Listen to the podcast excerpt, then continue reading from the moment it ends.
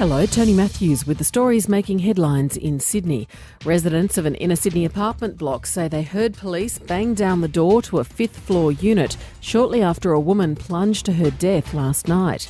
Homicide detectives are investigating after the woman's body was found on a footpath at the back of a high rise complex on Rose Valley Way in Zetland.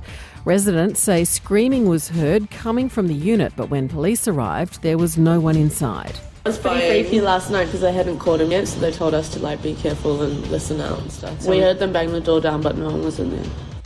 The Tenants Union has called on the New South Wales Government to set up a fund to pay the immediate expenses of tenants evicted from high rise buildings that become uninhabitable. Danuta Kozaki reports. The Tenants Union of New South Wales says the current evacuation of residents from Mascot Towers in Sydney's inner south shows just how vulnerable those renting apartments are.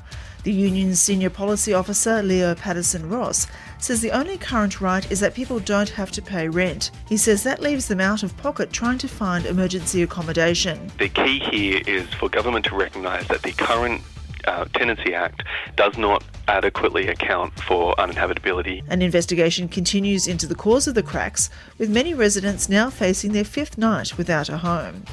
The New South Wales Business Chamber says some businesses are still scrambling to get ready for the new anti slavery legislation coming into effect next month.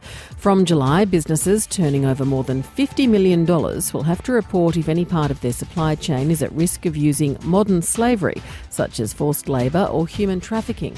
The Chamber's Joe Murphy says some companies aren't ready and others don't even know they have to comply with the Modern Slavery Act. We have a range of businesses that are ready to go. We've probably got a, a, large portion of businesses that are still fumbling around trying to work out what it is that they have to do from a due diligence perspective in order to provide their reports on their supply chain. For more details on those stories, go to ABC News Online.